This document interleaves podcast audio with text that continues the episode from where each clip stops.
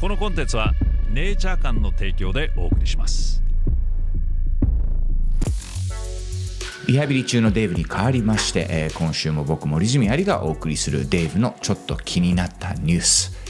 今日はですね、ネットメディアインディ100やニューヨークポスト紙などによると、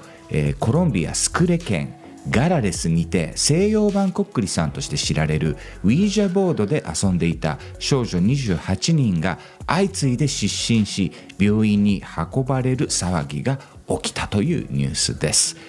このウィージャボードとはアメリカにて1886年より使われている霊を呼び寄せいろいろ質問をするという、一種のゲームなんですが、日本でも販売されています。報道によると、少女たちは学校の教室に集まってウィージャボードで遊んでいる最中に次々と失神し、学校の緊急警報ベルが鳴らされたと、学校の職員や駆けつけた両親に付き添われ、市内の病院に搬送入院することとなったと書かれています。病状について詳しい情報は公開されていませんが、学校の代表であるヒューゴ・トレスさんは、人々が根拠のない噂を流して不安を煽り混乱を招いている28人の生徒は不安により失神したのではないかというふうに語っています。コロンビアでは昨年の11月にも11人の児童がウィージャボードで遊んでいる間に失神し、5人が病院に搬送されるという騒ぎが起きています。この時のケースは食中毒が疑われたそうですが、日本でもね、コックリさんで遊んでいた子どもたちが体調不良を訴えるケースは過去に複数報告されていますよね。学校によってはコックリさんを禁止する学校もありました。これは一種の集団ヒステリーだと指摘する人たちは多いですが、皆様はどう感じるでしょうか。やっぱ危ねえですね。コックリさんやっぱり危ないのかな。遊び半分でやっちゃまずいんじゃないですかこれ。これ海外のそのウィジャボードっていうのは割とポップにできるもんなんですか。だからその学校でやってもいい。多分日本とかも結構流行った時って、結構ほら学校がもうやんないようにみたいな時期が多分あったと思うんですけど、海外っていうかこのアメリカとかはあんまりウィジャボード危険だからみたいな話はあんまりない。ウィジャボードうちにもあったよ。お、結構家族でやってましたよ、多分今でも売ってると思います、Amazon とかで買えると思う。こんな板となんかハート型のこうくるくる動くものがこうあって、そこに手を合わせて、だから全然別に学校とかでも持ってけば気軽にできると。全然気軽に、全く遊びですよね、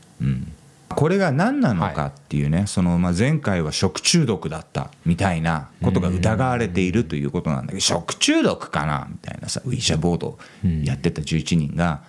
みんななんか同じ水を飲んでいて、でその食中毒ってその失神するんだっけみたいなさ、しないっすよね。確かに話じゃない。しない、でだから一種のその集団ヒステリーとしてね、片付けることもできるんだろうけど、集団ヒステリーって一体なんだっていうさ、話もあるわけじゃない。でそれこそその、昔ね1692年にセイラム魔女裁判っていうのが行われてさ、これ200人が魔女として告発されて19人が死刑になっているんだよね、でこれの発祥も女子生徒がその失神して悪魔に取りつかれたとかっていうところから、私もみたいな、ある種の集団ヒステリーが起きて、でそれをこう調べるためにこう魔女なんじゃないかっつって、すごい魔女狩りが行われて、19人の方がね死刑になってるっていう、そういう過去もあるわけだよね、で他にも例えばダンシングマニアとかさ、前デイフロムチャンネルで紹介しましたが、14世紀17世紀のヨーロッパで起きたとされる、踊りが止まらなくなっちゃうやつ。そうありましたね。倒れるまで、なくなるまで踊り続けるっていうそういうことがこうあって、これもなんせそのね14世紀17世紀なんで、何が原因なのかよくわからないんですね。一説には幕閣禁なんじゃないかとかって言われるんだけど、結構ヨーロッパ中で起きていて、これも集団ヒステリーなのかみたいなね、うん、まあこのダンシングマニアに関してはそのいわゆるそのバッカ菌をね、うん、小麦に寄生するカビみたいなものなんだけど、まあそれをこう食べた人たちが踊り出したんではないかっていうね、はい、一説もあるんだけど、これもちょっとどうなのかなと思うんですよね。その何世紀にもわたってヨーロッパのいろんな地域でこう起きていて、で日本でもその19世紀に A じゃないかっていう、はい、騒動があって、はいはい、まあこれはその世直しを訴える民主運動だというふうにね、言われていますが、これもちょっとそのダンシングマニアに似ているって、ダンシングマニアをピックアップした時にコメントでね、はいはい、そのこれ A じゃないかじゃないかみたいなコメントたくさんいただいてね、はいはい、そう A じゃないかについてもねちょっと調べてみたんですが、まあちょっと似たようなねことがあって、これまあ全部違うのかもしれない、原因はね全て違うのかもしれない。もしかしたらセーラム魔女裁判はなんかその少女脳腫瘍とかなんかそういうことだったのかもしれない。ダンシングマニアはもしかしたらバッカ菌なのかもしれない。A じゃないかはそのまあ単なる民主運動なのかもしれない。でコロンビアで昨年起こったのは食中毒の、全部違うのかもしれないし、もしかしたらその集団ヒステリーっていうふうに、はいいうものでも集団ヒステリーってどう起きるのかよくわからない。これも意識の不思議の一つで、ある種カルトとかもさ、はい、一種のその集団ヒステリー的な要素ってこうあったりするわけじゃない、はい、カルト教団とかに関してもね、はいはいはい、でまあ例えばビートルズのコンサートに大勢のファンが、はいキャーっつって失神するのも、うん、これも一つの集団ヒステリーとも言えるよね、はいうんうん、この辺全部そのつながってる何かがあるのかもしれないなと思うんですけど、まあ、それかもしかしたらウィージャボード本当にその霊が何かその取り付いてっていうことももちろんね考えられると思うんですけどね、まあ、ウィージャボードがきっかけに過ぎないにしてもってことですよね、うんうんただまあそのコックリさんとかがまあ当時ねその問題になった時にその学校で廃止されたのはやっぱりそういうこうなんだかよくわからないけど体調不良を訴える生徒が多いっていうところで、これがどういうメカニズムなのかっていうのはまだはっきりしないんですよね、はいうんまあ、その集団でいる時にその興奮状態だったりなんかある種のこうピークを超えた時になんかこういうそういういわゆる集団ヒステリーみたいなのが起きるっていうのを考えるとやっぱ意識の問題かといってそれを同じように再現しようとすると起こせないみたいな感じがしますよね。なんか実験でさあ起こそうと思ってもなかなか難しいというか、だからその辺に関しての、はい研究っていうのをその軍事的に使えないかと、うんはい、アメリカとかはずっとこう研究してきた期間があるわけですね、はい、MK ウルトラというね、はい、その洗脳術を真剣に何かでその集団的な洗脳とかっていうのはできないのかと、うんまあ、あらゆるその薬物を試したりいろんな方法を試してまあ研究をしていたっていう、そういう歴史的な背景はあるわけで、まあ、それがどういうことなのかっていうのは一応分かっていないとされているけど、もしかしたら知ってるのかもしれないし、そうですよね、でも知ってるとしても、うまく扱えてる感じはしないですよね。ここまで世間がアメリカにしろ、政治にしろ結構分かれるじゃないですか、極端に、まあまあその分かれてるっていう対立がいいのならそうかもしれないけど、そういうことですよ。だからそれはまあ どういうふうにね世の中を見るかによってね、彼らはコントロールしてるんだっていうふうに感じる人たちもねいるだろうし、全くコントロールできてないなというふうにね感じる人たちもいるだろうしね、何とも言えないですけどね。本日紹介する商品は CBD ラベンダーマッサージオイル、天然の小麦胚芽油、ホイートジャームオイルとスイートアーモンドオイルにブロードスペクトラム CBD を配合した CBD マッサージオイル、スイートアーモンドオイルを含んでいることで非常に伸びやすく抜群の保湿力を持っています。また小麦、胚芽はビタミン E を非常に多く含んでいるため、長期間の保存でも酸化しにくい塩です。ラベンダーの香りを楽しみながら優しく身体を解きほぐす、心と体のリラックスタイムに最適なオイルになっています。そして服用するタイプの CBD オイル、人工合成物質は一切使用せず、天然植物由来の成分のみを使用しているネイチャー感の CBD オイル。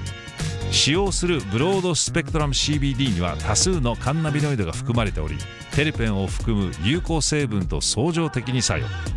アントラージュ効果を生み出し、 CBD の特性が最大限に発揮されています。自分に合った量を数滴スポイトで垂らして服用するだけ、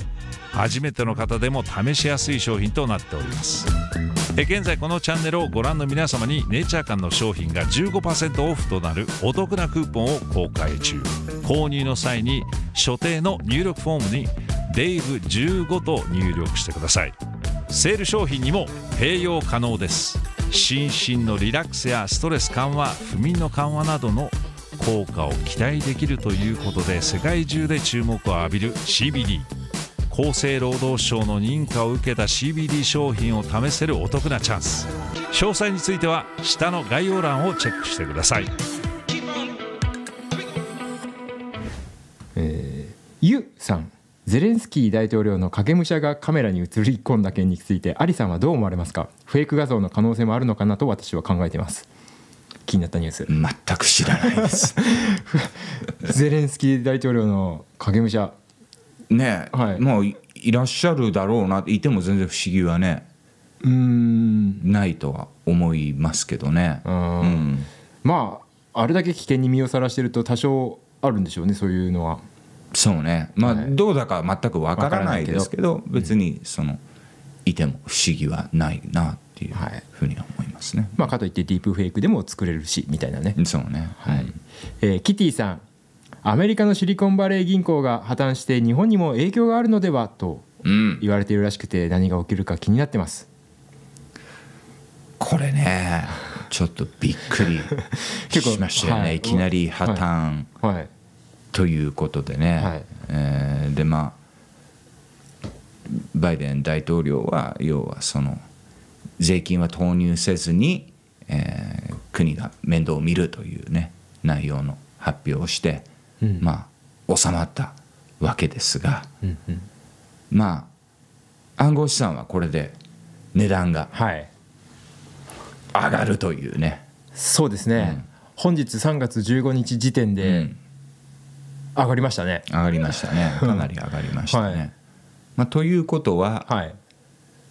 まあ税金も投入しないで、ね、なんかそのプールしてるお金を使うみたいなことをこう言っているんだけど、まあよく言われたらこれ単純にお金を印刷するだけでしょうと、まあ要するにドルの価値が下がった、だから暗号資産の値段が上がったというよりはドルの価値が下がったんだよっていうね説明の仕方をする人もいますしね。ただこの銀行が破綻したことによってのその余波はかなりこう続くんではないかっていうね懸念がね、ありますけどね、どうなんでしょうね。金も最高値を叩き出したって言ってましたもんね。だからあれも別に金が上がったというよりは、通貨の価値が下がったっていうことだというふうにこう解釈するのが正しいという説明の仕方をねする人はいますよね。これはカオスが起きるのかな。でもやっぱ金か暗号資産かってやっぱ今は分かれるんでしょうね。どっちにこうなんていうんですかね、ベットするかみたいな、まあでもあとまあ株もそうだしね、いろいろあるじゃないですか、はい、アートがいいとかっていうね、ピカソの絵とか、はいはいはい、絶対下がらないと、はい、でこれアメリカのサービスで、ピカソの絵なんて買えないじゃないですか。買えない買えない買え絶対そうです ね、何億円のものなんて買えないじゃないですか、だからそのピカソの絵のちょっと例えば5万円分を買うことができる、そういうサービスがアメリカあって、でそれがある一定の値段になると売ってくれて、その利率を戻すっていう、そういうサービスも始まっていて、はい、いわゆるそのアート専門の、はい、アート専門に小口で投資ができるっていう、ね、うん、そういうサービスも今はあると。まあ、日本で行くとなんか競馬の馬主さんだったり、そう、ね、あと畑とか、そうね、これがこうアートがいいとあ、うん、ピカソどうですか、うわでも1万円分だったらちょっと欲しいかもな1万。そしたらね、なんか俺ちょっとピカソの絵持ってる、共同オーナーだよいくら分1万円分、すごいな、それちょっと夢あるな、ね、どうなんでしょうね、はい、うん、はい。琴香さん、人間はみんな超能力やテレパシーを使いながら生きているのに、それを思い込みだの人の不快な言葉によって書き消されているだけだったということが事実か否か。私は事実だと思うけど、やっぱり悪用が怖いから否認しておく。いや十分ありえると思いますけどね、うん、うん、やっぱりその多くの人がこう信じることによって具現化するものってなんか関係あるんじゃないかなっていうふうにはね、はいはい、思うんですけどね、うん、これまあいろんな説がね、はい、モーフィックレゾナンスっていうね、はい、ルパート・シェルドレイクが提唱した説だったりとか、まあいろんな説明の仕方があるんだけど、よくその環境のこう信じていることっていうのがどういうことなのかってちょっとよくわからないんですよね。だ前ブルース・グリンダルっていう人類学者の話をねしましたけど、ガーナで、お葬式に行ったら遺体が踊るっていうのを目撃したっていうね。そのガーナのその住んでいる地域ではこれまあ普通のことなんだけどっていうので、うん、そういうことが起きたというふうにブルース・グリンダルはね語っているんですけど、なんかそういうその文化が例えば超能力なんかないとかっていうふうにこう信じられているところでは超能力が発揮できないとかね、それが普通だよっていうところではそういうまあシャマニズム的なね文化がこうあったりとかっていうのはなんかこう関係がある気はしますね。ああ、ニケさん、ハバナ症候群は外国勢力によるものではないという内容の記事が気になってると、うん、もしそうだとするとやっぱあれかなっていう、なんかそんな記事知ってます？知ってます、うん、外国勢力がハバナシンドロームにね、うん、関わったっていうことはないであろうというようなね、うん、記事がね出ていましたね、はい、これもう分かんないですよ、うん、ただまあそのハバナシンドロームでその苦しまれている、CIA の職員の方たちだったりとか、アメリカ大使館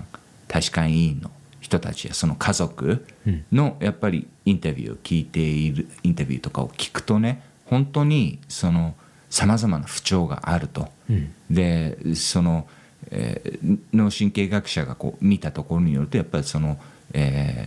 脳に障害を負っている方たちもいらっしゃると、亡くなっている方もいらっしゃると、はいはい、でこれ、まあ、もしその外国勢力、アメリカにとってのねその外国勢力の仕業だとしたならば、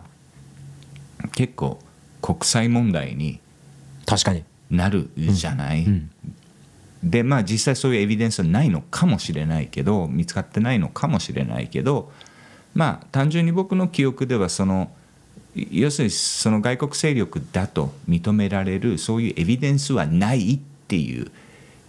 記事だったというふうにね記憶していますね。だからその前エビデンスは本当に見つかってないのかもしれないし、公にされていないっていうことなのかもしれないし、わからないですけどね。はい、はい、ラスト、アルデバランさん、今話題の昆虫食ですかね。小学校の時学校でイナゴの佃煮を作った記憶があります。その頃私はイナゴをペットにしていたので食べれませんでしたなるほど。今では虫が苦手になっちゃいましたと、うん、人間は何でも食べる罪な生き物ですねということで、うん、そうね、今な超話題ですもんね。そうね、はい、だからやっぱり、はい、その以前ブレサリアンっていうその息をするだけではいはいはいはいエネルギーを得られるっていう話をね、うん、ピックアップして、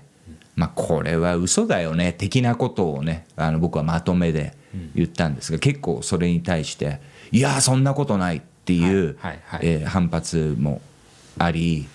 僕のお友達からもいやあるんだよブレサリアンはっていうのをね、はい、言われたりとかもねハリさんのお友達もしてね、はいはいうん、やっぱりその憧れってすごく僕ら強いような気がするんだよね。空気を他のその命を殺めずに